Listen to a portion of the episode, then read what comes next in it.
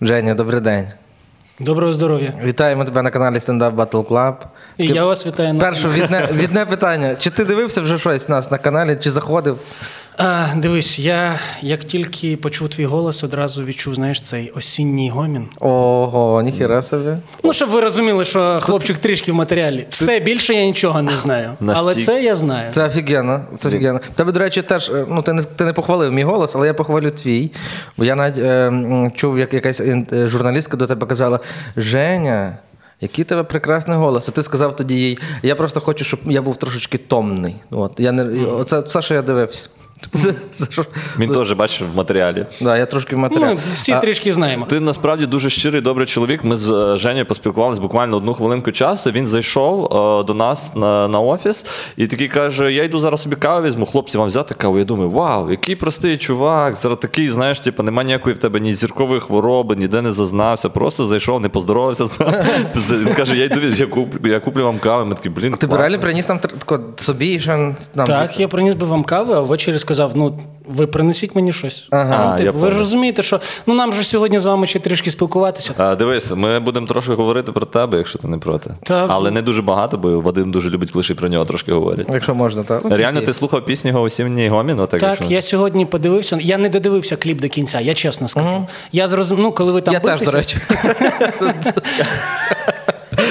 Ні, е, я вважаю, що у кожного хлопця, який займається творчістю, в один момент наступає е, така.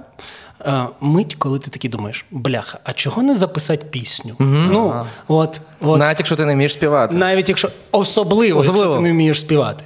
І ти записуєш. От, і ти, типу, такий потім буває: хм, прикольно, що я це зробив. Так. Так, це була повна фігня, але я це зробив. Так, воно в мене. це є. В тебе був якийсь переломний такий творчий момент, що ти хотів щось інакше зовсім зробити? А, ну, я ось я е, ось під час е, після 24 лютого я з гуртом дно записав три пісні. У мене є Тимощук Гандон пісня. О, От, е, гарно. От, Хороша там, пісня. там прямо кумедно вийшло. І про, про Медведчука, про Лукашенка і про Тимощука. От така у мене. е, Обов'язково треба послухати. Трійця. Чи там навіть кліп є. Ми робили це в небезпечній передачі. Є футбольний проект у нас. От. Ну, Я бачив. От. Ну, і в ньому у нас виходив Тимощук Гандон. Там, це є. Там, там дуже простий хід, ви ж розумієте, як гумор працює. Там у тебе на фразу Тимощук Гандон римується все. Там, грубо кажучи, ми точно відновимо державний кордон, не зміниться одне Тимощук Гандон. Е, е, Путін на концерт зіграє Кобзон, не зміниться одне Тимощук Гандон. Замість Кремля буде просто бетон, не зміниться одне Тимощук Гандон. І там цей. Моя люб- улюблена пиздити Шуфрича державний закон, не зміниться одне Тимощук Гандон. От. Розказав трішки вам пісню. Блін, ти круто, ви вже записали е, пісню. мене я. Я ще не записав. А Про що вона має бути у тебе? Моя пісня? Про жінку дитину, я так думаю. Так, про жінку. Я, я дуже щасливо одружений і маю маленьку донечку, тільки нещодавно народилася, вже 4 місяці. Станом на вихід подкасту, я думаю, буде вже 5 місяців, і я от цим живу, цим надихаюсь. Ти надихнувся від моєї короткого спіча цього? Е, Тебе немає дітей, правильно? Ти бачив сум в його очах? Коли Є. він кожного разу це каже, ти якось стукни ногою нам, якщо тебе змушують це говорити, будь ласка. Ні, я це щиро завжди говорю. Я дуже щасливий. Я дуже люблю дружину. Ну просто я не бачу, щоб чоловіки дуже так сильно раділи. Я просто хочу мати дітей, чесно кажучи. От зараз, як дивлюсь на Сашу, блін, трошки сумніваюся, знаєш, ти мало радієш. А, Саш, скажи, будь ласка, от реально питання. Так. А, я з багатьма чоловіками спілкуюся, у яких є діти, і вони кажуть, ну це реально найкращий момент в моєму житті. Ну. Так. Так? Ні. Найкращий момент це коли наступає усвідомлений контакт з твоєю дитиною і, з тобою. Просто коли ну, там народжується дитина, ти береш, ну просто ти розумієш, що це моя дитина, це моя відповідальність, але такої, знаєш, цієї емоційної прив'язки спочатку і немає. От коли з'являється якийсь перший оцей конект, наприклад, що вона тільки реагує на тебе і тільки тобі посміхається, і ти вже о, тут вже починається якийсь оцей от зв'язок, і тоді розумієш, що там, можливо, це одні з найкращих емоцій, які ти переживав в житті. Ну, я просто про те, що нібито. м, ти ж талановита людина, якщо так задуматися. Та 100%. І ну, чимало ти зробив в своєму житті. А нібито, Чи мало? Якщо чесно. Дуже. Е, але нібито саме те, що є у житті майже кожного чоловіка, ну тобто народити дитину і дивитися за нею, ну це є у всіх. А є речі, які ти зробив в своєму житті, а інші цього не зробили. Але чомусь ти також виділяєш саме цей клятий момент дитина. Ну і все. При тому, що бляха, ти з'їздиш з турами, ти робиш дофігіще для ЗСУ і тому подібне. Але ну, він Пісня на мене дивиться в наш конект. Він дупля не відстрелює ще. Вона. А, Дити, е, дитин. Дитино, Да. дитино а як моя. звати? Я вибач, будь Е. Саша, я вирішив. Я- Щоб тому- не забудь. Ні, Точно. оригінальність саме фішка. Типу. Я, дивись, це ще так сказав, що пісня буде про дружину і про дитину. Не факт. Можливо, буде пісня лише про дитину. Типу, щоб ви не думали. А я ще помітив, що коли народжується дитина, є момент ревності між бабусями. Типа, кому вона більше О, ні, це, це міф. А, блін, це Не міф. є, це не міф, я це це бачу. коротше, на, це взагалі на окремі. Це міф. Це на, я потім, я не хочу просто зараз е, топити своїх е, мамів і тещ. е, але Як це вони неправда. топлять котів. Вони взагалі не це не, не це не та битва. Це навпаки битва, як е, поки дитина така дуже маленька, ніхто не хоче з нею бути. Ну о, це поки що, а потім не почнеться. ні один, ні другий за, за 4 місяці дитину тримали раз на руках, а один дід ще ні разу не тримав. Та мені здається, у них просто після е, от, твого батька після тебе ще ПТСР. Так, так, ні, ні, я це в руки брати не буду, це відповідальність. То ви собі то придумали, ви тим займаєтесь. От, в тебе немає дітей поки що, правильно? Наскільки тобі відомо? Е, на- Наскільки мені відомо, так, це дуже коректно Це дуже коректно. Але ти, ти е, рахуєшся ловеласом в шоу-бізнесі чи ловелазом? Чи... Ну, от глянь на мене. Я рахуюсь ловеласом в шоу-бізнесі. Е, По-перше, слово шоу-бізнес ти сюди ще приплів. І ловелас. З трьох з мені тільки підходить. Знаєш, типу, ловелас, шоу-бізнес викинули. А, Ні, ну, ти Давай по-інакшому. Давай типу, так. Чи користуєшся популярністю просто серед е, дівчат, жінок? Відчуваєш її?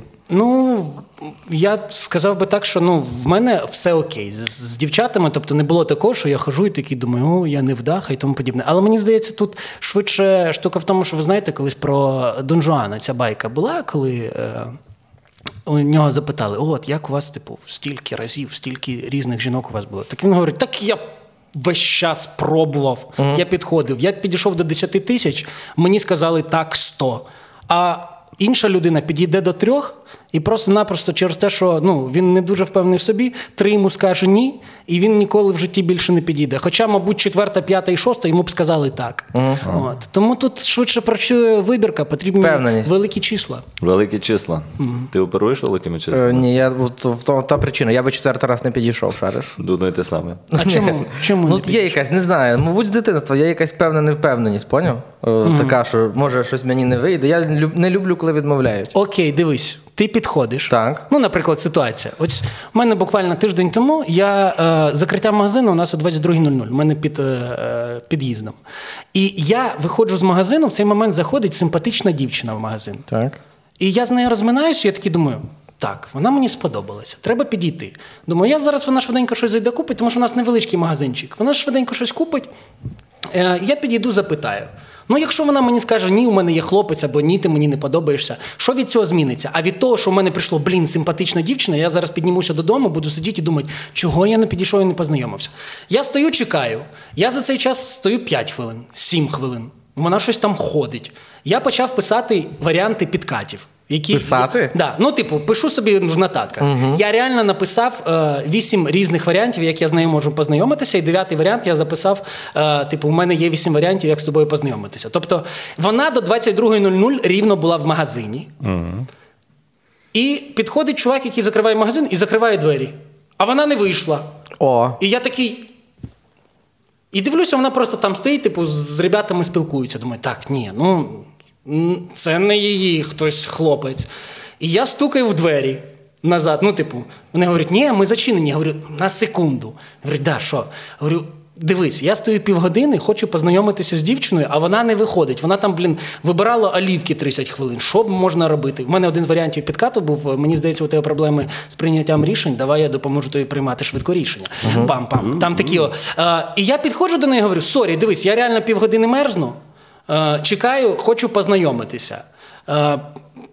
Дуже тупо було б, якби я зараз пішов додому. Вона говорить: блін, я викликала таксі, їду якраз до свого хлопця. Я таки думаю, ну окей, все, я пішов додому. Ну, то скинеш, скинеш мені цих сім варіантів, ще, що, що не використав. А я, якщо чесно, я на секунду подумав, що це та історія, де чувак стоїть перед магазином вночі, і продавець замітив, що там якийсь тіп чекає на дівчину, каже, давай ти перечекаєш його тут, якийсь мутний тіп стоїть перед магазином, щось там в телефоні набирає, якийсь там щось пише нотатки, як це, це, і весь час дивиться на тебе. Дівчина, боже, я викликаю таксі їду додому. Такий варіант міг бути. Це прям ти дуже до того файно підійшов. Я би теж ну, не зміг так. Я, я за... Блін, це знаєш, це от е, як е, на ваших подкастах психотерапія. Він так зразу, знаєш, бере ситуацію, розбирає, зразу грамотно дає декілька порад, і ми вже знаємо, що робити. Я, наприклад, знаю, що вже цитуючи тебе, клята дитина. Ну, в про неї точно пісню треба писати, а тобі, тобі треба мінімум вісім варіантів е, підкати до дівчат. То що, що там ваші подкасти? Я зараз хочу заакцентуватися на фразі. На дисклеймері. 27-28 випуск це останні випуски, де Спартак буде спілкуватися російською. І 28-й вийшов день тому на каналі. Тобто 29-й. Як, е, Вже записано, 29-й, 30-й А як е, випуски. виглядала комунікація ваша? Йому було важко. А, це не вперше ж ми ж записували українською. Тобто, у нас е, випуски українською почали писатися, здається, ще місяці два тому. Тобто, ми час від часу, раз в два тижні, ми писали хоча б один випуск українською. Ми виходимо двічі на тиждень, тобто з чотирьох випусків в середньому один виходив українською. І е, ну, Спартак дійсно. Ну, це найрозумніша людина, яку я знаю. От нас всіх скласти, які тут є, всіх разом помножити там в багато разів, все одно ми не дотягнемося до нього. Це твій друг, правильно? А, е, він, він мій дуже хороший друг. е, Хоча він не називається дружбою, у нього свої там є е, загони. суперрозумні терміни. Так. Він каже, що у нас стосунки і все, і ми не можемо нічого з цим зробити. От і е, штука в тому, що він записував подкасти українською, але йому дійсно складно дається, тому що е, в нього е, ну, дуже високі ем, стандарти. І він. Коли він він, не не, хоче- може підібрати хоча б одне слово, для нього здається, що він думає над ним 100 секунд. А він навіть не думає. Він круто говорить, неймовірно круто. Але це зусилля для його організму. І він реально, коли ми вперше записали український випуск, він втомився. Ну тобто, ми півтори години говорили українською, і він ну він прям втомлений, втомлений був. І потихеньку ми почали говорити, говорити, і він в один момент це не було такого, що я не хочу на нього дивити абсолютно, тому що я розумію його цінність, і я розумію, на якому рівні у нього є розуміння промови. Але він сам в один момент мені просто ввечері записав відео: слухай, ми можемо додати, типу, такий напис, що е, це буде останній випуск російською, я переходжу на українську. Я знаю, що йому складно. І ви з 29-го випуску побачите, що він буде робити з народом, як він, е, як він кльово, нібито. Е, Робить все, щоб народ його просив робити так, як він хоче. Спартак, записуй тільки, тільки так, як тобі зручно. Тому що ну йому дійсно некомфортно, але він старається і він розуміє, що є якийсь запит. Тому м, тільки величезний респект, тому що для нього це зусилля. Нам, людям, які виросли в україномовному середовищі, цю проблему не зрозуміти. Тому що ну як це? Ми перейшли, а що він не може перейти? А ну не може, тому що він реально 30 років говорив російською в російськомовному оточенні повністю. І це складно, враховуючи скільки термінології і всього іншого є в голові. От ти переходив, чи ти весь час говорив українською? Е, я говорив е, все життя українською. У мене була історія колись, ну, типу, в дворі в Житомирі, я з Житомира. Е, в Житомирі, типу, насправді. В дворах всі говорили російською. А коли мама йшла з роботи і підбігав до мами, думав, господи, щоб вона тільки тихіше говорила, щоб не чули, що ти українською говориш. Серйозно? Да, да, ну, типу, була така сором'язливість. Але потім в восьмому класі я просто одного разу вирішив для себе. У мене була Наталя Володимирівна, прекрасна вчителька української мови.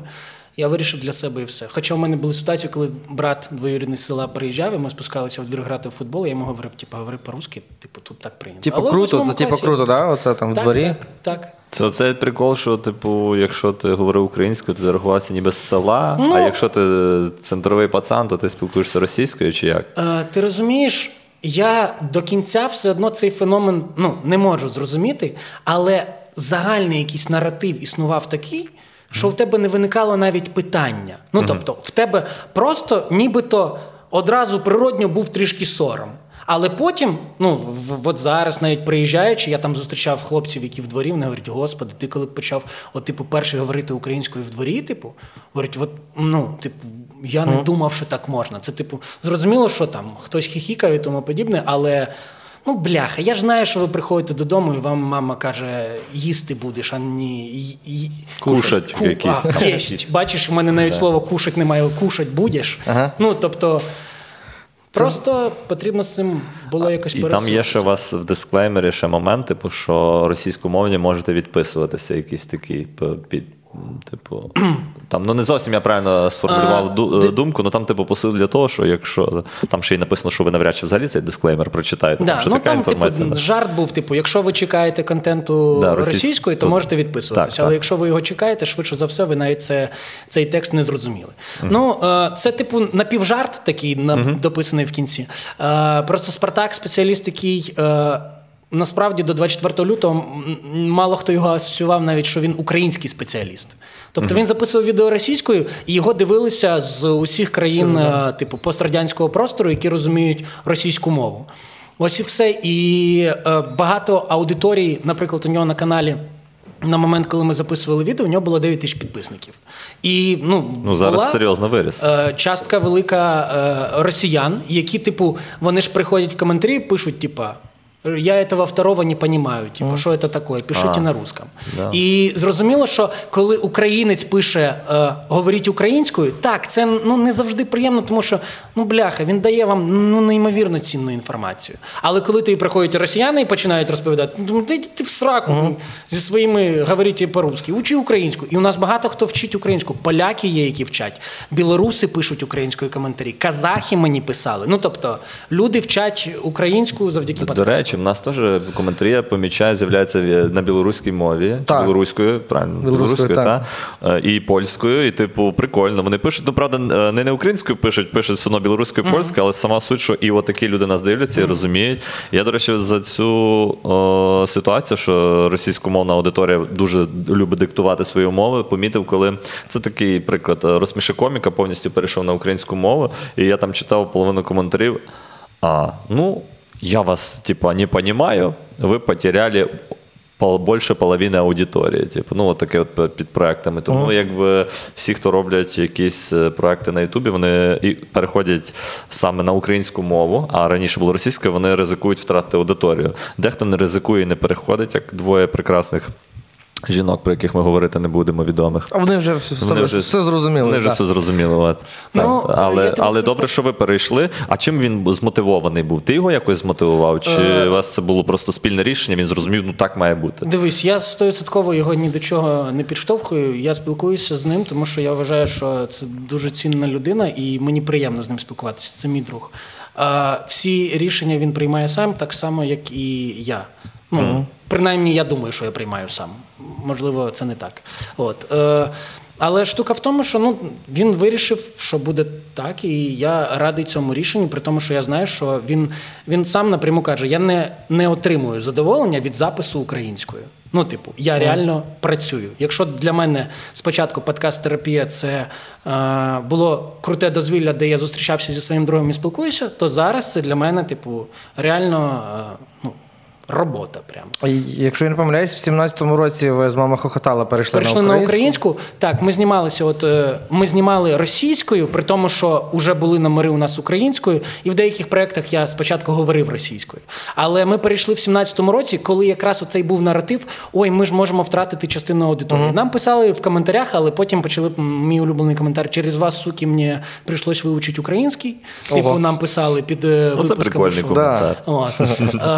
А, а але тоді ми типу боялися дійсно, що втратимо, тому що у нас е, перші там сезони набирали долями, ми могли отак набирати. Ну тобто, а потім стало 200-300 тисяч. І тоді це питання було: о, ви втрачаєте аудиторію. Чи зараз є питання, що ми втрачаємо аудиторію? Кого? Імбіцилів ми втрачаємо? Типу, в тебе буде е, написано не 400 тисяч на відео, а 200 тисяч, але ж не, не кількість наших послідовників визначає, хто ми, а якість. Це, хто це сказав? Так. Ти тільки що? Ні, це ну, сказав. понятно. Професор Люпін це сказав. А, точно. О, в Гаррі ага. Поттері. Відсилочка, відсилочка. Ти навіть не поняв. Ну, виходить, що це Джоан Роулінг сказав. Да, виходить, що так. Я про інше. І ти, і е. Джоан Роулінг, і ти, дві двоє людей. Дуже відомих це сказали. Мудрі А мама хохотала, не не хоче пере, там, мама реготала перемінятися. Дивись, ем, в нас швидше за все перший випуск, який от зараз вийде Після 24 лютого в нас буде на цьому побудована частина гумору навіть. Ага, на назві. От, так. На тому, що ми будемо з цим робити. Ну, на, а, тобто, добре, нехай це секрет. От, буде, ну не тобто, швидше за все, мама хохотала як назва, ми її трішки змінимо. О, ребрендінг. У. А як ти думаєш, яка аудиторія вашого проекту Мама Хохотала? А, Хто наша це? аудиторія? Хто це? Хто ці люди? Типу, і вік і так далі. Як Та я думаю, вони в курсі статистики. Ну, дивись, по статистиці можна глянути, хто це. Це більш чоловіча аудиторія, е, ядро 18-24, навіть 18-35. Але загалом е, я дуже часто спілкуюся там з своїми ровесниками, вони кажуть: о! Мій малий дивиться ваше шоу. Тобто Мали- ага. м- дуже багато малих прямо дивиться. 9-12 років. Тобто, Просто я щось подумав, а, що і таксисти, звичайно. І таксисти, звичайно. Дуже багато таксистів дивиться, тому що таксисти весь час, типа, прямо. Моїй мамі просто дійсно подобається. Вона дивиться. Я подумав, що це можливо така аудиторія у вас, трошки старших жіночок. Ти розумієш, е, в мене у самого є дисонанс невеличкий, тому що в один момент, коли е, в нас були сезони, оце десь, мабуть, з 17-18 року, ми випускали е, за календарний рік 20-22 півторагодинних випуски. Такий об'єм не дав. Ми рахували, коротше, квартал давав 10 півторагодинних випусків, там щось дізеля щось давали, також там 12 чи 14 саме в той рік. Ми, тобто ми давали 22. При тому, що, звісно, що ресурсу і грошового е, стільки не було, і сценарного, через те, що грошового не так багато ти не маєш. І в один момент відбулася ця, знаєш, типу, е, не найприємніша штука, коли е, спочатку тобі хотілося попасти в телек. І ти робив це прямо від душі, а потім, коли це стає на конвейер, е, ти можеш десь втратити в якості. І нібито ти йдеш сам з собою на компроміс. І я розумію, що були жарти, які такі, знаєш, типу, шароварщина прямо. Mm. При тому, що були неймовірно круті номери, от прям я ну, от на мою аудиторію, на мене, наприклад, навіть. Але були номери через те, що вони були більш стереотипічні і тому подібне, тому це могло заходити трішки старшій аудиторії. Не через те, що вона тупіша і тому подібне. Просто через те, що вони звикли до такого більш е, стандартного, поширеного, е, популярного гумору. От їхнього покоління. А як ти ставишся до тих проєктів, як Дізель Шоу, квартал, тобі смішне те, що ж вони роблять? А, чи дивись. просто колеги? Дивись, я, по-перше, не, не дивлюся. Е, ну, коротше, мені буває, скидають номера, коли у нас просто дізеля піздять ходи. Ну, типу, просто от. Я взагалі там е, їх керівництво не вважаю нормальними людьми. Там дуже такі. Е, Про російську. ні, ні, ні, не Ні? про російські, просто е, я знаю дуже багато прикладів людей, які там працювали, і які розповідають, що це гірше, ніж галера, це прямо жахливе ставлення до тебе, це зверхність і тому подібне. Недоброзичливі, правильно? Ну, Чи- дуже непорядні. Скажімо Непорядні. так. Непорядні. От я, я, ну, я не уявляю, як можна там. Кічитися, що у тебе якась машина, наприклад. Ну, тобто, ну, ну от це все. Це на людині ставить ну, якийсь хрест мені. А там, ну от так прийнято. Там прийнято, щоб е, сценаристи, наприклад, коли у них скетчі виходять, там у них є на, на троїх чи що у них Та, є таке, Чи ж я не пам'ятаю, що у них Та, здається, є, є. Там, типу, була штука в тому, що е, сценаристи писали скетчі. Уявіть, скільки проходило часу, їх знімали, і сценаристи мали віддивлюватися серії і говорити: ось вийшов мій скетч, заплатіть мені за нього. Ага, О, просили. блін. Це Прям. типу, да. Ну, типу, от в ефірі був, от тоді ну це що таке? Я вам написав об'єм матеріалу, ви його прийняли. Хоча я знаю, багато людей писало на Дізель Шоу, Та, там от не було проблем ніби з оплатою, але оце. Ні, Я ну типу, от про скетчі, Да. от такі історії, і в мене немає бажання. От історія з Батрухом нещодавня, з е, Маріною Францівною, найсвітлішим п'ятном взагалі в історії дизель-шоу. І там є хороші люди. Я, ну, я не говорю, що там всі. Мені не подобається їхнє керівництво. Але історія з тим, що там Маріні Францівні там не виплачували за гастрольний тур, і останні так і не виплатили кошти. Там така історія плавала. Я не знаю, як вона вирішилася до кінця. От, але. Ну, коротше, тому Ти- до дізелей у мене немає ніякої саме до керівництва, Так. немає ніякої поваги. До кварталу 95-го в мене є величезна повага, тому що ми колись е, починали працювати. е, Стейджманами в 2010 році це КВН, ми грали в КВН, і нас кликали. Ми просто були реквізиторами на концертах е, кварталу, і ми дивилися, як це відбувається. Ми бачили, як працює ця структура. І вчились. Е, і, да, і ми перший концерт в КПІ робили на триріччя збірної КПІ 2012 рік. Ми його це перший раз, коли ми назвали концерт Мама хахатала. Uh-huh. От. Е, ми багато чого. У нас, типу, ми взяли своїх малих з молодіжної збірної КПІ, щоб вони у нас були реквізиторами. У нас, ну коротше, ми старалися типу, цю модель трішки відтворити, тому що ми бачили, що ця схема працює, і саме тоді це. Е, був момент, коли я вперше зрозумів, наскільки е, крутий е, наш нинішній президент, тоді керівник студії Квартал 95 Володимир Олександрович Зеленський. Він завжди після будь-якого. Після будь-якого концерту, який би він складний не був, якщо у них були якісь дописки після, він завжди, після концерту, коли вже глядачі вийшли, він завжди підходив до кожного і дякував. Немає різниці. Ти stageman, uh-huh. ти прибиральниця, чи він підходив просто всім дякував. Він завжди приходив, вітався, завжди йшов, прощався. Завжди. До тебе підійшов теж, подякував. Так, ну, типу, в мене. Uh-huh. І е, для мене це було прям, знаєш, типу, дуже важлива штука.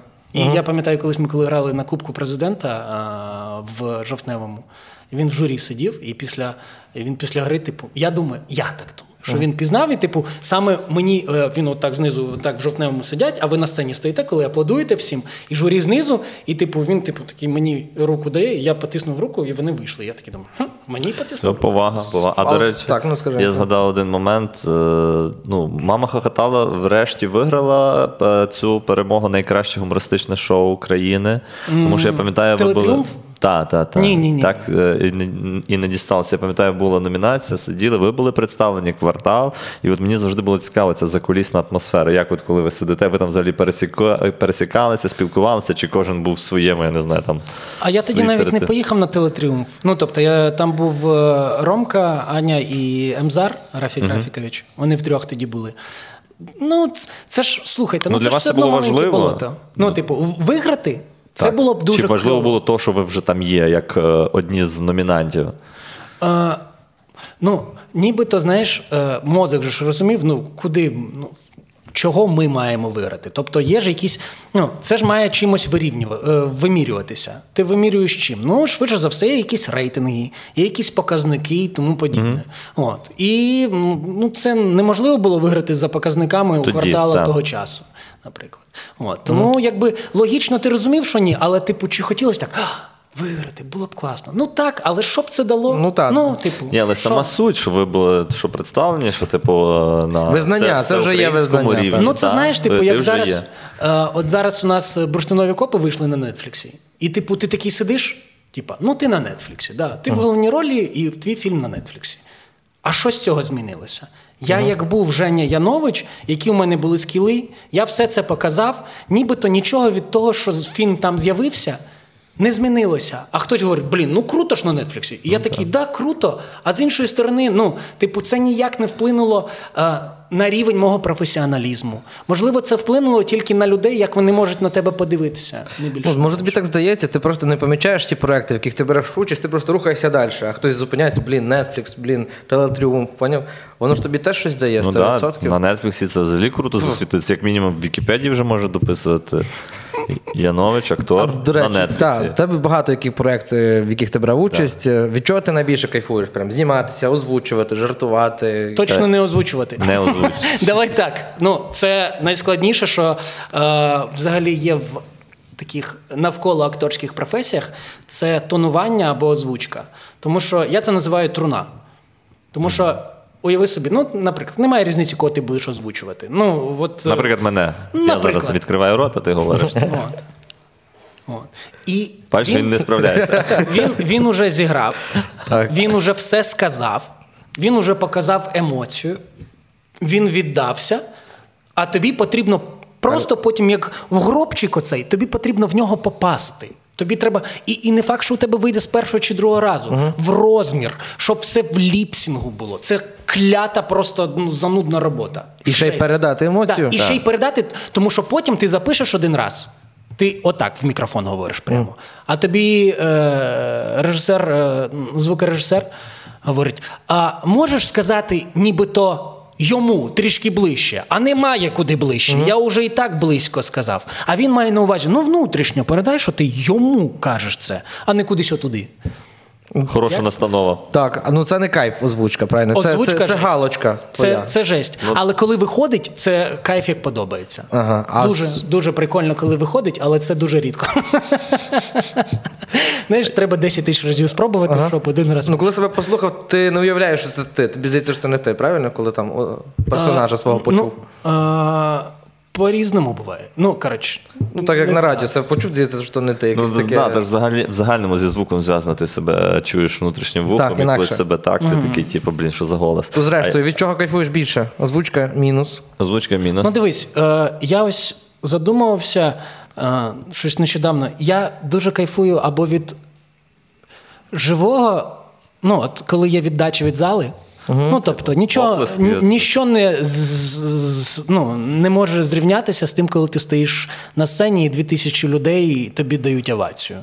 Ну, нереально. Нереально, щоб щось з цим зрівняти. Ти зараз по-любому уявив собі якийсь згадав момент. Так, звичайно, 14 жовтня 2018 року великий концерт Мама Хтала в жовтневому.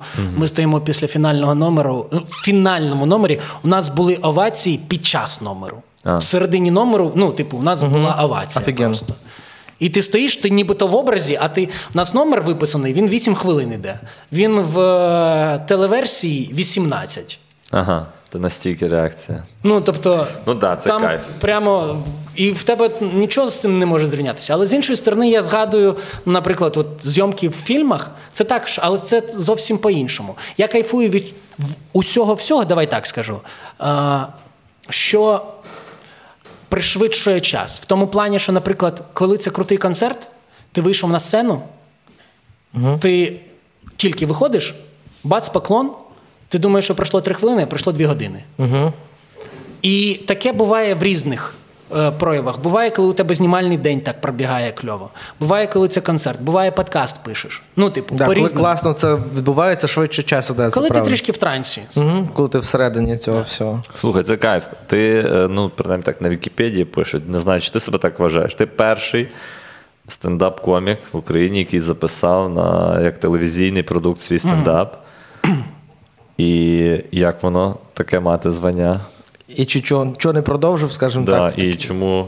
Да. А, я Чи це було просто як гештальт якийсь там не закритий? Я От хочу бути в перший в тому плані і все. В, в одну секунду, от тоді мені здавалося, що от, типу, це дуже круто. Першому зробити телевізійний стендап. Я не знаю, до речі, у нас телевізійні сольники у когось ще були взагалі по ТВ? Чи не? Ну, є, по-моєму, в Щегеля, але я не знаю, там платформа. Ні, це не то. Це, Це, це не. не зовсім то, да? Це платформа а, він на, купувала він на Sweet TV. Sweet TV, да. на ТВ. Ну, нібито мені хотілося, це було виникло отак в секунду. І через те, що в мене прекрасні стосунки з генеральним директором НЛО ТВ, е, царство покойне НЛО ТВ уже, медіагрупі Україна всій. От, е, я написав йому просто: говорю, Вань, я хочу зробити сольник. Типу, якщо щось ти. Ну, хоч мені просто бюджет, типу, мінімальний треба. Говорю, мені треба 60 тисяч, щоб це все зняти, типу, і все. Ну, типу, я нічого не хочу з цього. Він говорить: Окей, я типу знайду ці гроші. Ну, це тоді було скільки? 3 тисячі доларів приблизно, Ну, плюс-мінус. десь- От. І. ем, Це 15-й рік, правильно? Чи ти записував 14-го? Ні, ні, ні, мабуть, 15. 16. А, 16? Да, мені От. І е, я з Валіком режисером говорю, він порахував, говорить 120. Я говорю, я домовився за, за 60. І ми, Вань, коротше, ну ми вибили 120 тисяч гривень коштував цей сольник. Я Бікіру Мамедієву дуже вдячний Жені Бугрову. Це наша сценарна група, яка писала інфоголіка. Ми втрьох писали. Ну, я завжди говорю е, дві з половиною людини, тому що Бугор і Бікір це сценаристи, а я ну, трішки також, типу, створюю хороший настрій, щоб у ребят все виходило. Це теж важливо. Він може каву принести, знаєш. да, да, «Та, да, давайте, ця щоб штука. було. І, типу, я записав, і в мене, типу, от, от зараз ви сказали, і я такий, о, прикольно, реально ж, да. Сам згадав. Але, але я не задумався. Там не було супер-пупер крутого матеріалу. Там були якісь речі, які мені подобалися, але я не вважаю це. Е, на, на нинішньому рівні, що це взагалі можна називати прям стендапом стендапом. Ну, типу, якщо е, оце називати подкастом, то тоді і то можна називати стендапом. Ну, це більше інтерв'ю ти маєш на увазі. Я жартую. Ну, це, е, ти, да, давай поговоримо про мене. Да, типа, я, ми вже 5 хвилин про мене говоримо. Ні, я просто про те, що мама хохотала. Ви ж пробували стендап в загальному в маси. Я і Маслюка бачив з, зі стендапом. Ну, так, е, дуже такий образний стендап він брав. Хоча, можливо, в нього таке життя і було, як він розповідав в своїх стендапах. Дуже таке веселе. Я селюк. сільське. Я ніколи Да. не- забуду цей стендап, коли. Це вперше Олег написав стендап. Ну, ми йому підписали також, і ми виставляємо порядок людей, хто за ким буде виступати. І такі кажуть: ну Олеже, блін, ну перший смішний, говорить, ну у нього ж перший, давайте його поставимо перед останнім. А от, типу, у Яновича, типу, є написаний, в нього хата пацана, хороший монолог, 100% він в фіналі, щоб не відбулося, типу, в кінці він зайде. Ага. Виходить Маслюк. Він робить так, я, я ніколи не бачив, в мене жодного разу не було такого ні, ніде більше, щоб на стендапі людини зал встав і аплодував стоячи. Притула і лірник сидять в першому ряду, плачуть, встають і починають аплодувати. І я розумію, що мені, блядь, зараз виходить їм ще щось розказувати.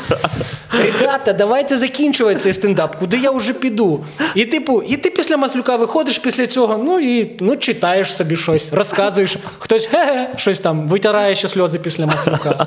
У нас в перших випусках мама жопа. хохотала. А, до речі, перший перший самий випуск мама хохотала, його ніде не можна знайти. А, це був формат стендапів.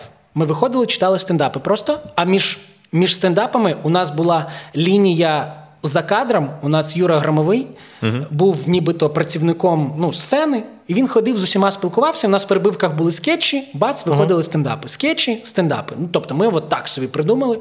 І потім у нас е- НЛОшка давала якісь е, рейтинги, зрізи. Ми почали додавати в шоу. У нас був номер початковий, три стендапи, номер фінальний. Е- вони давали зрізи і говорять: от аудиторія, коли йдуть номери. Краще дивитися, і ми е, поступово відмовилися взагалі від стендапу. Як почалась співпраця взагалі з НЛО? Як почали ви на, на телебачення виходити своє? Да, чи це Ромка пробивав все, чи це от якось він просто, коли ви дали оцей свій в КПІ концерт, і вас помітили сказали, слухайте, чим не late night show? Це телек, ребята, ну. ну, ні, ну, ні, ну вони ж все одно, команда КПІ взагалі тут та і виступала на, в телевізійних проєктах і так далі. Щось тому посприяла попередня КВН, е, культура чи. Я вважаю, що Рома взагалі моя тотемна людина. Ну, Тотемна. Грищук. Такий. Е, дивіться, я скажу, що це все через Рому, але тепер поясню, чому я так вважаю. Але, але насправді через мене. А Рома просто був. Е, ми потрапили на НЛО ТВ завдяки тому, що в той момент е, ми знімали кліпи. Я грав гуся в кліпах Ярмака. І продюсер Ярмака, Валік Шпаков, був знайомий з Ванією Букреєвим, який в той момент став генеральним директором нового каналу, який тільки-тільки відкрився НЛО ТВ. І Валік запропонував знімати про гуся і Ярмака серіал. І говорить: плюс у мене є молоді ребята, які можуть це писати. Мама хохотала. Ми почали писати серіал і паралельно говоримо: так у нас же є і шоу, от, типу, давайте що то зробимо, і нам дали шанс. Але тепер чому це пов'язано прямо з е, Ромою? Тому що. м, Ну, нібито у нас був гусь Ярмак, і типу з цього все закрутилося, і Валік Шпаков це все дав. Але Валік Шпаков був продюсером Ярмака. Ярмак вчився в НАУ. Ярмак писав е, реп. Перший кліп Ярмака писав е, під Росія, тоді називався цей е, трек. Е, кліп писав Рома разом з Ярмаком. Тому що Рома в школі, в шкільному кавені грав з Ярмаком. Вони там познайомилися, і оця їхня, типу, дружба, товаришування привело до того, що потім в один момент Рома допоміг йому писати е, кліп. Цей кліп потім вони запропонували, щоб в наступному знімався я. Цей я привело до того, що запропонували серіал. Серіал привів до того, що мама хтала потрапила. Коротше, це завжди такі випадковості, і нам, Так. ну, типу, в, в паралельних всесвітах щось зовсім по-іншому відбувається. Але в цьому вийшло ось так. Ну, але шанс ви використали правильно. Ну, в деякій мірі так. Завжди хочеться краще, але ну, щось з цього вийшло. До речі, в творчості з, Ярмо, з Ярмаком, то як ти там в кліпі типу, гусьом тебе називали, і там гусь ти дебіл. Я це пам'ятаю дуже здавна вже. Чи це не образливо було, що типу, навіть ти десь в інтерв'ю казав, що люди до тебе підходили, хотіли сказати гусь ти дебіл. Типу. Такі буває і підходять. Ну, Так. слухай. Досі? Так. Чи це, ну, якось... В мене є люди, які по 25 років вони підходять і говорять, чувак, я, я вирос на твоєму серіалі. Можна я скажу? Ось ти дебіл. Ну, чуваку прикольно. А тобі? Е, я спочатку, типу, ображався на це. Ну, типу, як це люди? Ну, типу, це я, Женя Янович, а то гусь, ну, типу, то образ. А потім я зрозумів, що ну, люди не асоціюють тебе, типу, взагалі. ну, Вони ж не розбираються в кухні. Багато хто з них думає, що ну, я дебіл реально. ну, типу, І це нормально. Тому що людям це нафіг не потрібно знати. Замарачуватися і тому подібне. Та, і я думаю, ну, значить, я настільки кльово зіграв цього дебіла, що ну, у людей я залишаюся в пам'яті. Образ залишився в пам'яті, тому що я його кльово зіграв. Думаю, все прекрасно. Я собі просто уявляю, йдеш, наприклад, з дружиною, з дитиною, і ті люди кажуть, гусь, ти дебіл. І... Ні, ну в Ну, основному я, спочатку знаєш- просто гусь кажуть, а потім уже щось. Є, оце, до речі, цікаво. А я собі про це думаю, що можливо, знаєш, коли е, то була ну, на той момент яскрава да, така роль, образ. І коли ти як щось робиш інше, починаєш робити інше, інше і більше, і можливо, коли з'являється щось яскравіше, люди за це забувають і асоціюють. Наприклад, я тебе е, взагалі з тим гусьом не асоціюю. Я тебе от завжди, е, я тебе навіть більше, напевно, зараз. З кіноактором асоціюю, ніж з гумористом з мами хохотала, бо я знаю, я собі просто ти про це густи дебіл. У нас на культурній обороні прикалується там через його подачі, що я педік, типу, пишуть в коментарях. І до мене іноді навіть на вулиці О, педік. А я, ну, якщо що, я не педік. І я от собі думаю, можливо, о, що це теж прийде. Ні, можливо, що це прийде, коли, наприклад, я щось зроблю таке, що всі люди, о, ні, ну Саня, це. Там, не знаю, там бій хоча б, я там умовно, ну щось якесь інше амплуа. Можливо, через те, що ти дуже багато всього зробив, і люди там дуже рідкі якісь там моменти А згадують. нехай за- думають, що ти педік. Це прикольно. Ну, типу, Так? взагалі, ну не заморачуйся. Вон в нас під подкаст терапії всі пишуть: ну ви ж з Спартаком, ну. Давайте фанфіки про них писати, тільки не кажіть, що вони не мутять. Тому що ми, ну, ми підкольчики даємо гейські одне про одного, і нам від цього адекватно, а люди бувають. Типу, Ні, краще, я- якщо є про що поговорити, правильно? Да. Зачепити. Я, я, не, про- я не про то, типу, мене це не, не задіває. Просто я от за те, що сказав Вадим, що от ти знаєш, ти йдеш по вулиці з дружиною, умовно, з донькою, і от е, наскільки мені все одно, що я почую це в свій адрес, так настільки протилежна сторона це моя дружина, яка, типу, просто що, ну як? От як зараз- ви можете так говорити? Дуже, ну, типу, розумієш? Типу, тобто я більше дбаю не за своє, е, якби там, не знаю, моральний свій стан, тому що він в мене і так шикарний. Я більше дбаю за моральний стан дружини. Я би не хотів, ну тобто, тому що при ній я такий зразу. Чуєш? Їбало дати? Якщо слабкий хтось. Розказую ну, вам цитату зроблю. Ми, ну, я трішки е, стоїцизм люблю, тому прочитаю тобі, мабуть, те, що допоможе тобі в таких ситуаціях. Давай. Всякий раз, когда кто-то станет раздражать тебя, Так, знай... запікайте тут. Ні, ні, ні, ну я розумію. Виріште. Розумію. Я розумію. Ну, у мене записано російською книжкою. Добре, я просто не слухаю. Кожного разу, коли хтось стане дратувати тебе, знай, що тебе привело в дратування твоя думка. Тому намагайся, перш за все, не дати заволодіти собою власним переконанням. Угу. Ну, тобто. Тебе ж дратує не Так, те, що він я так себе- сказав, як я а ти сам себе накрутив. Ти сам себе накрутив і Ну, дружина так би не сказала. Дружина ну, ти ж так сам можеш їй пояснити. може, може пояснити. Ну, а тебе би що образило? Ну, гусь ти дебіл, понятно, ні. Що би образило в твій, в твій адрес? Якби я йшов по вулиці, мені щось сказали. Ну, давай хоча б на такому прикладі, наприклад. Ну, е, зрозумів, бувають такі моменти, коли ну, ну, ти можеш просто стояти в черзі довше 30 секунд, і тебе це вже просто харить. І ну, тебе вибісить будь-що, що тобі скажуть. Але загалом зараз, отак думаючи, ну я не уявляю, що має відбутися, щоб на вулиці, типу, хтось мені з моїх е, співвітчизників щось сказав. Ну, типу, а що від цього зміниться? Ну, Боже. Ну, ну от що я можу зробити? Доказувати комусь щось. Ну, якщо він собі так придумав, то швидше за все мої пояснення його не влаштують абсолютно і не зміниться. Тому Скоріше за все, да, ти підіграєш його е, своєю реакцією, ти йому підіграєш тій людині. До речі, от він, я не знаю, як би він буде реда- редаго- е, редагувати, реагувати на критику. Е, Він дуже добрий, і в нього такий образ, що його ну, важко критикувати взагалі. Якщо можна, так. Тобто я взагалі я не знаю за всі роки, що я з тобою знайомий, що тобі хоча б хтось хоч раз погане щось говорив. Ну, І- ти. Ну, крім крім мене, крім мене, то були робочі моменти. Він називає мене, називав мене Тихо. колись. Ми грали, ми грали Лігу сміху. І знаєш, як то перед е, грою хочеться трошки змотивуватися, зарядитися і так далі. Ми репетірували, як то в коридорі. Ти знаєш, як це відбувається в коридорі. І я забув е, слівце, трошки не так сказав. І він до мене каже: ти підор з Квасилова. Це, є два види, мотивації: добре і ну, кнутом. І я обр... я мені здавалося, що йому підходить оце, типу, агресивний. Ні, я тобі доведу, що я зможу. Тобто ти його підером назвав і згадав звідки. Звідки я? Тобто Щоб він не взагалі... забував, хто він. Господи! Да, я типу ну, на сцену виходжу, ну взагалі не заряджений, скажімо так. Ну, Це ж я тоді був дуже. ну, а ти лідер колективу, мама хотіла, правильно? От ви як там виходите перед сцену, є якісь вас оці? Ну я б не сказав би, що е, в нас насправді, типу, Ромка, капітан, я вважаю, що він е, має всі якості притаманні лідеру. Тобто він був е, от прямо 100% чітким лідером студії Мама Хитала. Тобто, звісно, що ситуативно у нас багато хто може брати на себе відповідальність. І добре, що є ці люди. Можливо, навіть їх занадто багато, тому що час від часу це субординація. Зайві думки, так? От.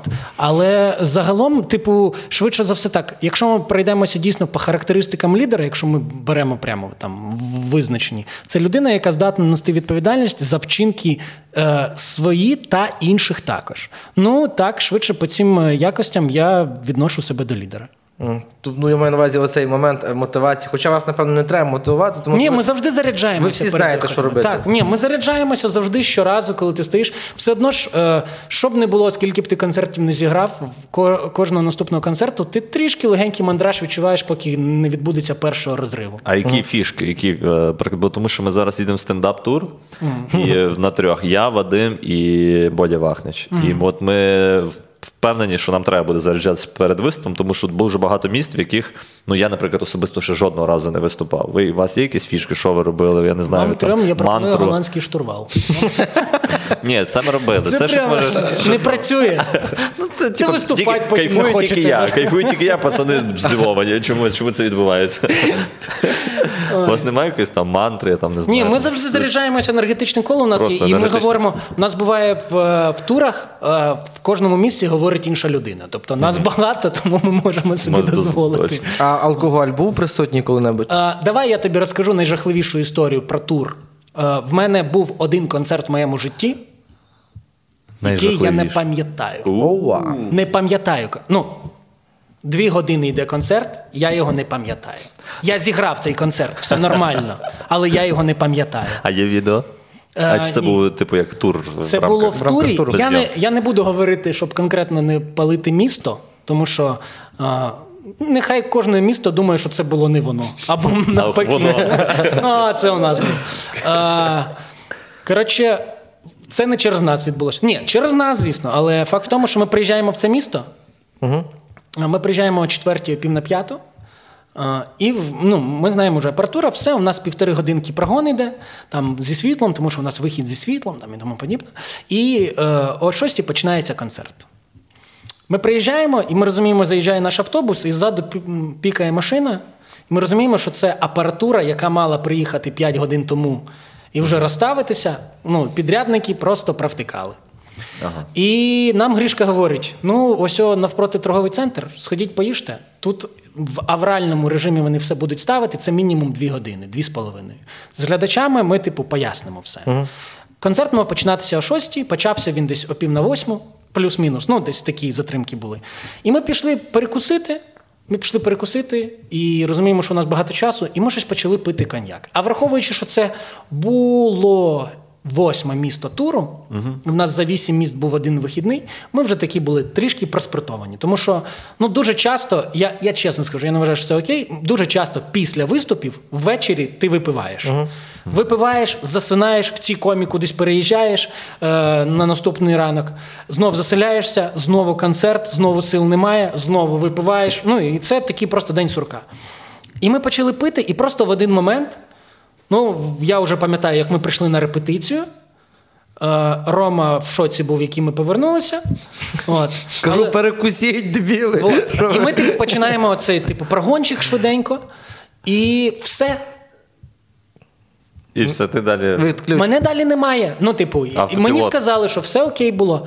Ти виговорював всі слова. Говорить. Ти, типу, дуже відповідально тобі донесли, що ти п'яненький, угу. і ти все грав. Але ти так чітко вимовляв слова, але робив пауз. Типу, і все. Говорить, все ідеально сказано, просто дуже багато пауз. Соромно за той випадок? Чи... Мені неймовірно. Я вважаю, що це. Ну, тобто, я взагалі вважаю, що ну, ну, люди могли просто сказати: верніть нам наші гроші, що ви нам показали. Ну, але сказали, що все окей, концерт сподобався. Типу, ми фоткалися з людьми після виступів. Ну, типу, ну було о, чути, скоріш за все, від тебе. Ну, е, але я вважаю, що це жах. І. Е, не рекомендуєш так робити? Ніколи, нікому. І я зараз перед концертами ну, фактично не вживаю алкоголь. Ну, типу, це може бути, якщо у нас якісь там. Ну, uh-huh. ти випив 20 грам на зв'язки. От все. Uh-huh. Я поки не зіграю концерт, от після концерту можу собі дозволити. Але ага. я, в принципі, п'ю вже набагато менше. Тому ця історія. Перестав пити вже взагалі, типу? Ні, я п'ю трішки, але це зовсім не ті дози. Якщо ми раніше дійсно. Ну, я смак е, коньяку Окхарт і Ром, о, ром. рому Окхарт і коньяку Закарпатський і старий кахетті. Я їх тобі відрізню взагалі отак. Угу. По, по кольору налитому, знаєш. Угу. А це е, ну, мама хохотала, це ж ну, сталий колектив. Uh-huh. Колектив, який майже не мінявся. Там деякі люди приходили і йшли. Uh-huh. Як у вас відбувається набір нових і прощання зі старими? Це завжди гладко, чи бувають іноді ситуації?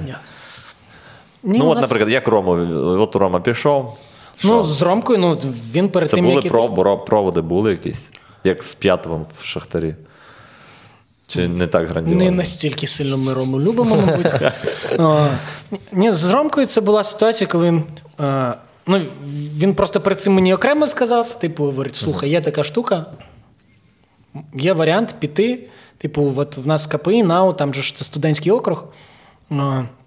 Піти, спробувати прийти в Верховну Раду, тому що ну, от Є прям ком'юніті величезне студентське в Києві, і треба представник, який буде, хоча б трошки реально в темі, щоб це не пройшов якийсь князьок, який там все життя mm-hmm. був на цьому окрузі. І ну, зрозуміло, що е, це окей ідея була, і ми mm-hmm. погодилися одразу. Ну, не те, що. Наша наша думка щось вирішувала. Але ми розуміли, що нам доведеться робити без роми. І тому Ну, ти знав, що типу, що то якби на твої, чи то не на твої мало лягти? Ну, а, Ні, на твої? це не лягло на мої плечі. Не на твої. А, В нас, в принципі, більш такими адміністративними питаннями у нас взагалі займається Грішка Шевченка. Тобто він закриває всю угу. нудну частину, але а. він її закриває абсолютно ідеально. А. а, скажімо так, творчу частину у нас в там рік-два останні перед тим, як Ромчик е, пішов в депутати, займався Ромка званню. Uh-huh. Я не займався цим, тому що м, так вийшло, що. Я був більше актором в плані, що в мене з'являлися проекти, і я знімався дуже багато. Uh-huh. Тобто, у нас там фільм, у нас серіал, куратори, ще uh-huh. щось. І ну, типу, ти не можеш бути включеним е, весь час. Тобто, я відповідно, я типу був більш брендфейсом студії Мама Хахатала, uh-huh. Маслюк і Янович. Але фактично Ванька Милашенко у нас займався і займається більше творчою складовою. Тобто він відповідає за наповнення і тому подібне. Е, слухай, зараз задумався. Троє людей, троє можна сказати, лідерів гумористичних колективів пішли в політику. Зеленський, е, ваш Рома і притула з варіатів пішов в політику. Як думаєш, що гумористів ще спонукає йти туди, в ту сторону? Е, це фактично, ну, з точки зору, е, я не знаю. Е, коротше, це дуже логічно пояснюється. Типу, те, що це сфера гумору, не означає, що це. Це не погано, ні. Це не погано. Це точно. Дивись, просто якщо ця людина гуморист, швидше за все. Щоб розбиратися в гуморі, потрібно ну, мати хоча б якісь хороші когнітивні навички. Потрібно мати гарний інтелект. Швидше за все, якщо ти лідер колективу, то в тебе гарні лідерські якості, тому що керувати десятком, двадцятком творчих людей, угу. в основному які їблани по угу. життю, так. їм, їм трішки складно. А в тебе якось це виходило. В тебе є набір якостей, який притаманний не керівнику художньої студії, а просто хорошому е, якомусь ай, ну, не HR, а CEO, угу. фактично. Тобто, це лідер в своїй сфері. І ця людина, через те, що вона з гумором пов'язана, вона ще більш адаптивна за інших. У неї дуже подвижна нервова система і сильна. І це дуже сильно дозволяє тобі користуватися тим, що ти можеш е, мати перевагу над іншими в багатьох моментах. Тому що в політиці зараз сучасній, якщо ти будеш, ну тобі потрібно не тільки робити, а й говорити. Ораторські певні О, якісь здібності. Так. да. І ти також можеш дуже гарно і на цьому фоні відрізнятися. А не тільки у тебе є лідерка партії, яка ну, 30 років вона не знає, скільки ще вона там буде. А більше ну там поговорити фактично ніхто нічого не може. А якщо може, то швидше за все він не має компетенцію. А тут у людини є компетенція, є інтелект, є можливість імпровізувати навіть в таких ситуаціях і лідерські якості. Все. Але якщо взяти політика в сферу гумору, то він хер там справиться, правильно? Ну, Нічого деяким вдається. Ну, несвідомо, не те, щоб вони Ну, прагнуть, але дуже, дуже весело. Так. да. А ти в твої думки, чи ти би колись зміг би? Я занадто е, погана людина для того, щоб піти в політику. В плані того, що е, Ти любиш гроші? е, я а люблю гроші. е, І штука в тому, що я розумію, що чесний політик в Україні, на жаль, не заробляє. Я ж дивлюся, як Ромка там живе. Спочатку, якщо політку мав двокімнатну квартиру, тепер однокімнатну знімає. Знаєш, там, типу, все пішло не по і моя совість мені поки що дозволяє. Ну, плюс я не знаю, чи в мене вийшло. Ну, типу, чи б мене там би обрали. Ну, хоча, якщо сильно б заморочитися, ну.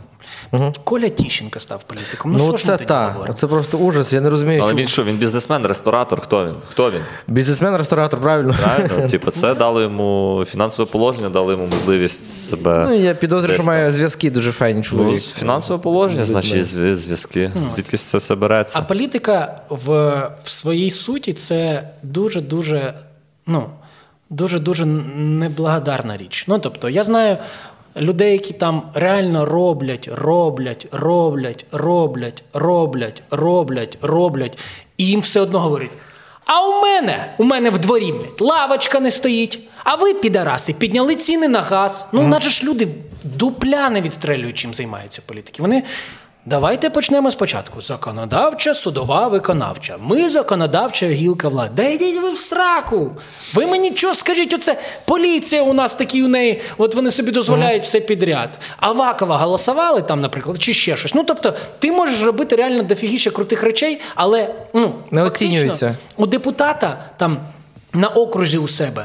Через те, що у нас ця змішана виборча система є мажоритарка. Деякі депутати, як Рома, наприклад, прив'язані до свого округу. Але він робити там, ну тобто він не може прийти і як там голова району там роз- роздати розпорядження. Він може дати якесь депутатське звернення. От його інструмент депутатське звернення. А коли це депутатське звернення спрацює, звісно, що тобі доводиться там дзвонити, спілкуватися там з головою району, можливо, не знаю, говорити так. Давайте що ти рішати, тому що блін, у людей вже три місяці немає води. Хоча ти не маєш цим займатися. Ти маєш сука, сидіти і писати закони. Ну, у нього є доступ до тих людей, які мають Так, цим так. займаються. Так. І це така неблагодарна штука, тому що у нас половина народу дупля не відстрелює, а інша половина вважає, що вона знає краще за тих, хто там сидить. І все. Ну, типу, куди йти? Щоб тебе весь час обсирали.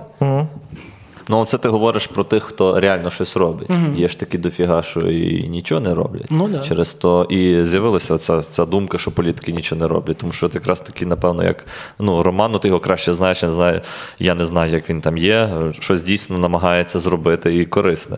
Але є дуже дофіга людей, які, ну, як ти кажеш, люблять гроші, люблять кічитись тачками і всяка така двіжуха. А як е, почалась повномасштабна війна, чим ти зразу свою користь почав бачати? Типу, що в тебе в голові? Що я буду робити? Що е, я, Свою власну користь. я заспокоював людей, мені сказали. Ну, типу, це, це рефлекторно відбулося. А відосом? Ні, ну, типу, мені. Е, е, е, Мені я, я не прокинувся одразу 24-му. Можеш прокашлятися, якщо. Ти йому не віриш, чи що? Ні, та я Та ні, ну щоб не сидіти, оце знаєш, душить в собі. Коротше, е, я 24 лютого прикинувся від того, що мені мама подзвонила. Вона додзвонилася десь о пів на сьому ранку до мене. Щоб ви розуміли, вона говорить: Женя, там війна почалась. Я говорю, мам, ну. Заспокойся, все нормально, зараз розберемося. Ну, типу, я отак одразу почав говорити: типа, мам, зараз щось порішаємо, типу, що то придумається. І в мене якось в мене не було паніки, дякуючи тому, що все-таки, ну, знову ж таки, просто мені біологічно повезло, що в мене Психіка. такий організм, так. І я не боюся, коли там щось взривається і тому подібне. І я одразу в цій стресовій ситуації почав, типу, не панікувати, а навпаки такий, так, заспокоїлися, поіронізували, робимо. Все. В мене якось це одразу розклалося, і ми ну, спочатку в безпечне, як нам здавалося, місце. Ну, тобто, ми е, всі разом е, об'єдналися з е, сім'єю Поліни. Ми там, типу, до бабусі приїхали, ми заселилися, перший поверх, Київ, все нормально. І як тільки заселив я, одразу я списався там з Тарасом Грегою. Це е, в Тарас, син власників епіцентру. «Епіцентр». Він сказав: говорить: в тебе зелене світло, все, що треба для військових, заїжджаєш, береш і їдеш. І я місяць з е, Грішкою Шевченка нашим. Ми щодня були в епіцентрі.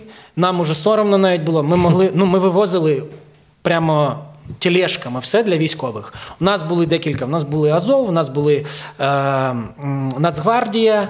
У нас були ТРОшка, яка при ЗСУ. Тобто, у нас було три основних точки, і плюс кілька таких зальотних весь час, ДСНС там і тому подібне, яким ми набирали все, що могли ми взяти в епіцентрі. Карімати були дефіцит на початку, пам'ятаю. Так, ми в н- 27-му ми туди перший раз заїхали, десь 2-3 е, березня карімати е, зникли, вони десь з'явилися десь 15-16 уже в нормальній кількості. От, наприклад, оце я точно пам'ятаю. Ти спочатку почав возити все з епіцентру, Так, заспокоював сім'ю. Це Так, було- ну і записував весь час е, відео, розказував, що як, типу, е, робити, заспокойтеся, кого потрібно читати, нафіг відписатися від всіх телеграм-каналів. Ось вам пару посилань, не більше. Е, Не дивіться весь час новини. Пробуйте поспати, коли можна поспати. І тому ну коротше, А сам ти елементарні речі. інформацію ти просто фільтрував, чи ти тобі Я- просто я хтось тобі сказав, що кому ти довіряєш, що варто саме туди? здалося. Е, які туди то слухати, то Ну, та та ти офіційні знаєш. джерела, ні. Ну. Так, ну фактично це тільки просто- офіційні джерела, просто- і плюс е, єдине неофіційне джерело, яке я радив, в принципі, весь час, це е, Костянтин Машовець. Але його радив е, працівник Міністерства оборони е, Олексій е, Льоша Капитько. Льоша Капитько дуже багато працює з е, нашим міністром оборони. Е, Він пише саме аналітичні матеріали. Він розповідає людям, що таке Рамштайн, що в основному все відбувається не на самій зустрічі, а між зустрічами, і не потрібно в цей день чекати чогось. А важливо, щоб ви потім зрозуміли, які поставки доїхали, які не доїхали, який докладно пояснює, що нам, наприклад, що нам в жовтні і в листопаді. Нам спочатку навіть не хотіли якісь давати е, джевеліни і ці, господи, як їх джевеліни і енлави. Нам їх навіть спочатку не хотіли давати, не говорячи вже про якесь наступальне озброєння. Нам тільки в січні їх виділили. Міністерство це просило. Забагато набагато раніше, аніж почалося е, повномасштабне вторгнення. Ніхто нічого не хотів давати. І потім потихеньку, потихеньку, а ну нам енлави вже дали. А ну нам щось дали якусь типу якісь гаубиць, пару штук. А ну вже і БТРчики приїхали. А ну вже у нас і хімарси стріляють. А ну Взагалі, там, ну, типу, про хімарси сказати, він пояснює, говорить, ви що? На нас дивилися, говорить, ви не розумієте, що цього ніколи не відбудеться? А тепер вони стоять. Це неймовірна робота, яку ніхто не здогадується, що вона робилася. Тому Капитька я радив, але він е, офіційний представник Капитька радив е, Костянтина Машавця. Е, Це колишній військовий, я не знаю, чи військові бувають колишнім, і він е, писав аналітичні матеріали. Причому видно, що він, знаєте, з тих часів е, форумів, де був цей сленг. Оф в кінці, оце красавчик. Він з такими пише штуками, але він житомирян, мені ну, до нього величезний респект, і він писав хороші матеріали про те, що відбувається на фронті саме. Я радив його читати, радив Копитька. Ну і Українська правда в мене була в під е, е, і Міністерство оборони. Все. Нічого більше вам не треба. Окей, для себе по фану читайте твіттер, не знаю, там мемчики дивіться. Не більше. А тебе особисто хтось розчарував з початку війни, якась людина, до якої ти по-інакшому ставився, можливо. Крім пісні Тим, Ган, Тимощук Гандон. Ну, крім Тимощука, напевно, так. Ну, може, хтось з колег по цеху, там, я не знаю, хтось. Ну, дивись, я По-інакшому. зараз не можу згадати, Угу. тому, мабуть, ні. Ну, так, щоб хтось розчарував. Ну, бо москалі вони її не причаровували, Ну, не було так. такого, взагалі не було такого, щоб причаровувався ти кимось. І тому. Ні. Але український народ правильно надихав е, з кожним днем, як він бореться. Ми один одного акумулювали, мене таке було враження. З кожним днем. Я пам'ятаю, Київ перший місяць, це було мабуть, угу. число 3 березня, я не знаю, коли кав'ярні почали відкриватися. І ми стали на січових стрільців. Це вже Велика Житомирська, січових стрільців, Велика Житомирська. Просто там в стіні, отак у тебе мужичок каву продавав. Ми взяли першу каву з грішкою. У нас там забито щось в багажниках були е, ці яких, е, дуйки. Угу. щоб... Е, і ми стали випити першу каву, пустющий Київ. І і ти розумієш, що абсолютно, ну, типу, залишилися люди. От кого б я не зустрів в той момент в Києві, uh-huh. я міг би сказати: чувак, дивися, от зараз треба розгрузити три фури броніків. Не знаю, що завгодно. Будь-яка людина в той момент, ну, я був впевнений, що вона допоможе. І це було, типу, круте відчуття, тому що от ти в той момент в Києві ти був в бульбашці прямо, в хорошій бульбашці. Uh-huh. І потім, коли почали повертатися, звісно, що ну, всі повертаються. І Україна, вона різна, це нормально. І потім ти бачиш, ну хтось там, типу, так себе поводить, хтось не так поводить. Але ну, типу, я не засуджую, але, мабуть, е, я не розчарувався, а я ще раз переконався в тому, що. Е, е, не варто романтизувати українців. Ну тобто, це це, це як і будь-яка інша нація. У нас також є дурачки, але це наші дурачки. Зато. Uh-huh. Ну, типу, ми не зможемо жити, якщо у нас всі будуть такі, такі хороші. Все одно серед хороших знайдеться більш хороший і менш хороший. Тому е, це окей, що у нас є не дуже хороші люди. Це не, окей взагалом, але е, по-іншому бути не могло. І навіть якщо ми всіх хороших, е, нехороших посадимо, повірте, все одно з'являться серед тих хороших, які залишаться, якісь погані. Тому що так працює, в принципі, суспільство. А що тебе останнім часом змусило розплакатись? Розплакатись? Сьогодні бачив мем, то так, е, що uh-huh. поки ти міркуєш про те, що вже є мем, типу, що тебе останнє змусило розплакатись, крім цього відео, де військові зняли uh-huh. з білборда російський, ну цей як то, білборд, да? та, та, а за ним е, Шевченко. Шевченко. Ну я більше плачу з того, як зустрічають наших військових, коли їдуть БТР, і люди так махають. Там, Оце мені більше вражає. Тебе це вражає? Да, це ви. Ну, а... Давай Це так. і зараз мурахи викликає. Але е, коли у мене так підступив прямо комок mm-hmm. останнє, це коли мені Спартак записав відео, де сказав, що він переходить на українську і буде в подкасті тільки українську писати. Він мені записав відео, просто я такий. Да, це круто. Ну, типу, нібито це. Е, я знаю просто, яке він зусилля над собою робить для цього. Угу. Тобто він... А інші, ну, типу, і причому в мене швидше через те, що я розумію, що все одно залишаться ті, хто.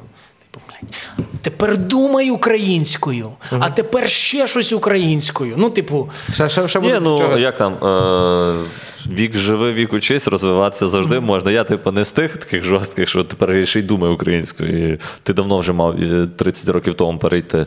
Е, Вже я радий тому факту, що переходять. Ну, Тобто, я це на початках, я коли дуже сильно злився, коли була війна, я думаю, сука. Ви всі вже давним-давно мали перейти. Чому ви ще не перейшли? Дивись, а сука, зараз війна, а ви ще не переходите. І я так, типу, я боюся зараз спокійніше. Я як бачу людей, які переходять, я думаю, що це якраз найкращий приклад просто для всіх тих, хто там е, сумнівається. От, наприклад, якщо в тебе от як в тебе в дворі було, ти почав спілкуватися українською, і всі твої о. Та нормально все. Так давай ми так. Я думаю, що просто це всіх треба просто е, про це говорити, uh-huh. і рано чи пізно все одно ми дійдемо якраз до того якогось. Не знаю, чи буде 100%, але до якогось да. вищого відсотка дійдемо. Ми ж припускаємо варіант, що не всі перейдуть на українську. 100%. Припускаємо. Ми ж розуміємо, що я, швидше за все так. що не всі. Але в мене є одна штука, яка мене е, от більше не вкурвила навіть, а просто розчарувала з якої точки зору. Я їхав е, в ліфті, час від часу їжджу в ліфті. Можеш собі дозволити. А, ну, Ти актор. От. І і е, зайшла мама із дитиною малою своєю, там рочків 5. І вони говорять російською. І я задумався над тим, окей, мамі, ну можливо, вже дійсно. Ну, типу, вона не відчуває потреби прийти ще щось. Але чи розуміє вона, що швидше за все свою дитину прирікає на те, що у неї з віком буде з'являтися величезний дискомфорт. І швидше за все, за років 20 у нас суспільство дійсно буде україномовним. Там на 95-99%, не знаю скільки точно. Але і цій дитині доведеться все одно перейти на українську. Ліпше зразу. І ліпше одразу. Тому навіть якщо ви російськомовна людина, зрозумійте, що ваші діти стовідсотково е, не будуть вас хейтити за те. Що ви навчили їх української мови? Діти, до речі, це є е, опитування про те, що діти швидше потім кажуть е, про батьків своїх, що вони хейтять. Ну там, типу, uh чим вони незадоволені були. Більше незадоволені тим, що їх кудись не віддавали, а не навпаки. Тобто, Ага, коли ну ти так. на ходиш на 10 кружків кожного дня, от Сашу свою віддавай скрізь, хай ходить. Потім вона тобі скаже все одно за щось дякую. Так вона Так. буде говорити, господи, одне вибере, так. ця скрипка, я її отут вона у мене сидить, і цей балет, на що воно мені було. Але те, що, звісно, я макраме вмію, це папа добре. Знаєш там, Тато наприклад. вміє, я вмію. А якщо навпаки не давати цього, то діти потім будуть говорити: а чого ви, батьки, бляха-муха, взяли да. на себе відповідальність мене народити, а відповідальність виховати мене в Україні українцем? Ну, це, до речі, прикольна думка, Так. щоб якби ви батьки самі створять дискомфорт своїм же ж дітям. Їм ну як просто додат, їм прийдеться вчити, все одно доведеться вчити. Тому так. Ти за якийсь момент вдячний батькам? От, що віддали тебе туди, там, чи не забороняли тобі? Батьки зробили все ідеально в моєму житті, правда. Ну, типу, до них немає жодної претензії. А зачіска твоя?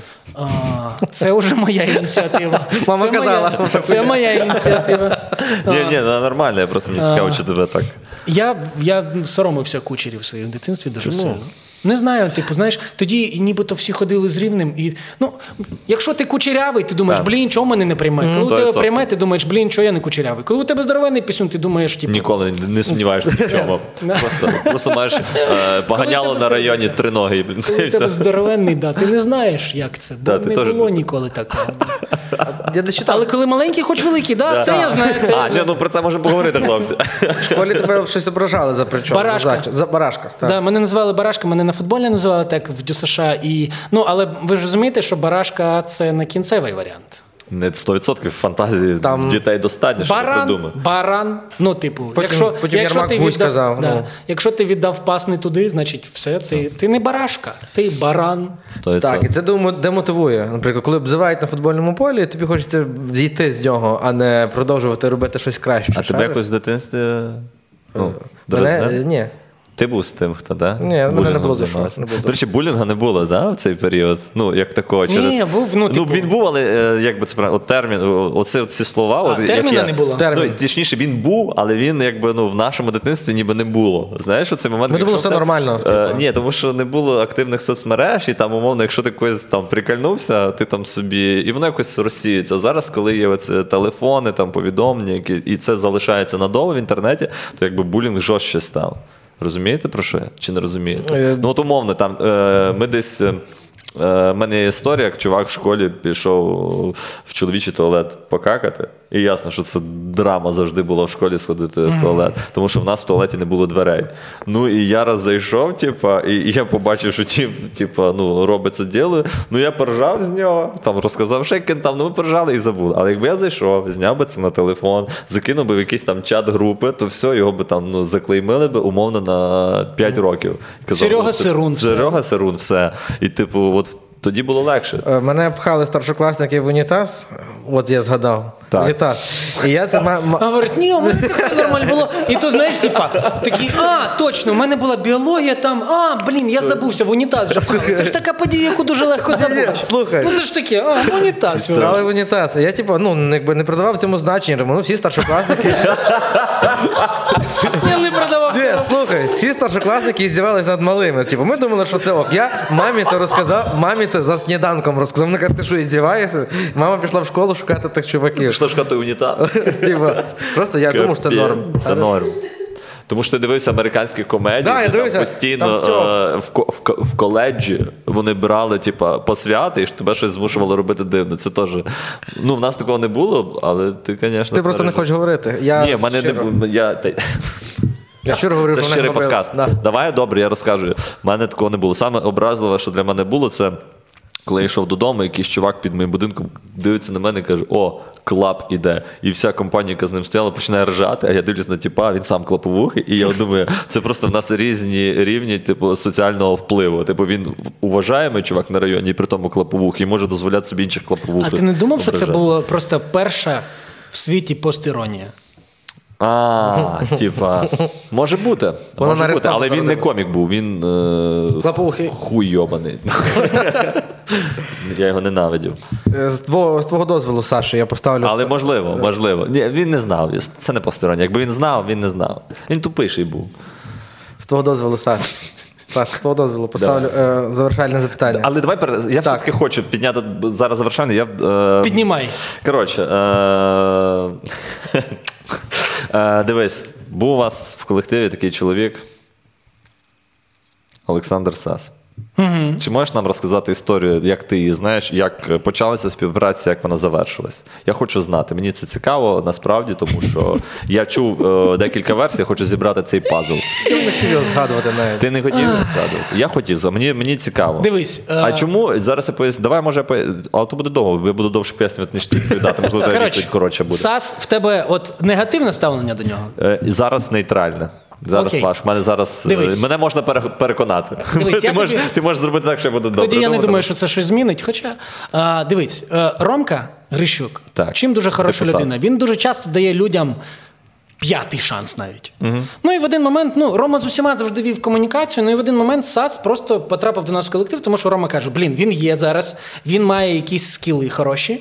Ну, ми його можемо використовувати. Да, да. Потрібний нам талант. От, потрібний нам талант. Типу, суто з вигідної для нас точки зору.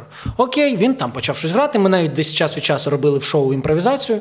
До речі, так, ми і перші, у кого імпровізація була на ТВ, насправді. Міщеряков у нас також був. Ну, типу, ми робили рубрикою. Ми рубрикою окремою мама хтала робили. Е, от. І він був в один момент в шоу, потім в один момент е, він. Ми зрозуміли, що ну немає що нам робити разом. Тобто ми дуже сильно розходимося, і все, і ми розійшлися. Чи подобається мені з ним працювати з творчої точки зору? Ну, ми дуже часто не сходилися, але я визнаю те, що у нього є дуже талановиті скіли ну, в якихось напрямках. Тобто е, він думає не так, як е, більшість Пере- людей. пересічна Так. більшість, так? От. От. А, То є, то є це- просто то єдине. Ти, не ти, не хот- Ти не хотів, щоб я про це говорив. Чому? Е, Тому Бо я, Сас я, ще раз лишній раз згадали про Саса. Ну, блін, скільки можна? Він вже пішов, ти пішов. Що про нього? А я не, я не через то, мені реально цікаво, тому що він, я коли з Сасом говорив, я приблизно десь таку інформацію отримав. Мені було цікаво, чи сходиться просто, чи у вас Да. там може було якась там головою в унітаз пхали, наприклад. Ні, А ну, не типу, головою. ні, там є штука в тому, що він потім пропав і він нам ноутбук, здається, не повернув. Ну, типу, студійний. Але ну це, це, типу. Це ж- це ну, ж інша історія. Це ж САС. Ну, типу. Він заради того прийшов на проект за- ноутбуком. Е, Завершальне. Так, так, так. Завершальне. Типу, просто е, розумієш, е, не уявляю, типу, чи як з людиною я б міг би з ним би корішувати? Ні, тому що ну, мені такі люди, ну, це не мого світу люди. Мені трішки інші подобаються. От. Які? От, такі, як ви, хлопці. Дякую. Євген. Всі, всім ставлю, всі мені відповідають і багато, Тому- багато кому Я цікаво. думав, ти про пиво говориш. Ні, ні, ні. Е, За що ти любиш Україну? Від Жені Яновича. За що? Чи є причини якісь конкретні? Ну або Я, до речі, бачиш, жоден ваш випуск не додивлювався до кінця, тому не знаю, що було Дякую. це питання. Дякую. Ні, я дійсно дивився парочку випусків. Я, ну, щоб розуміти, як що відбувається, атмосферу цю продивлювався. Я не, е, це дуже складне, як на мене, питання. Типу, тут можна якихось дуже багато гучних слів говорити. Як відчуваєш? Ну, знаєш, нібито я прекрасно розумію, що давай так, я не уявляю себе ні в якій іншій країні світу. І не уявляю не через те, що вважаю, що в мене могло б не вийти, а просто тому, що я, коли вперше навіть виїхав з Києва після 24 лютого, мені було некомфортно. Я настільки сильно прив'язаний до цього місця, я настільки сильно люблю е, те, що створено навколо мене. Можливо, я люблю не Україну так сильно, а як те, що є навколо мене. Але ну це ж також Україна. З тим самим я мирюся, що не все так ідеально, як нам хочеться. Але е, такого потягу до свободи, як тут. Я, я відчуваю гордість, коли мені. Ну, типу, я кажу, я українець. Ну, в мене є, от знаєш, типу, трішки я стаю рівнішим одразу, як тільки я це кажу. І я не розумію, як це пояснюється. Чим?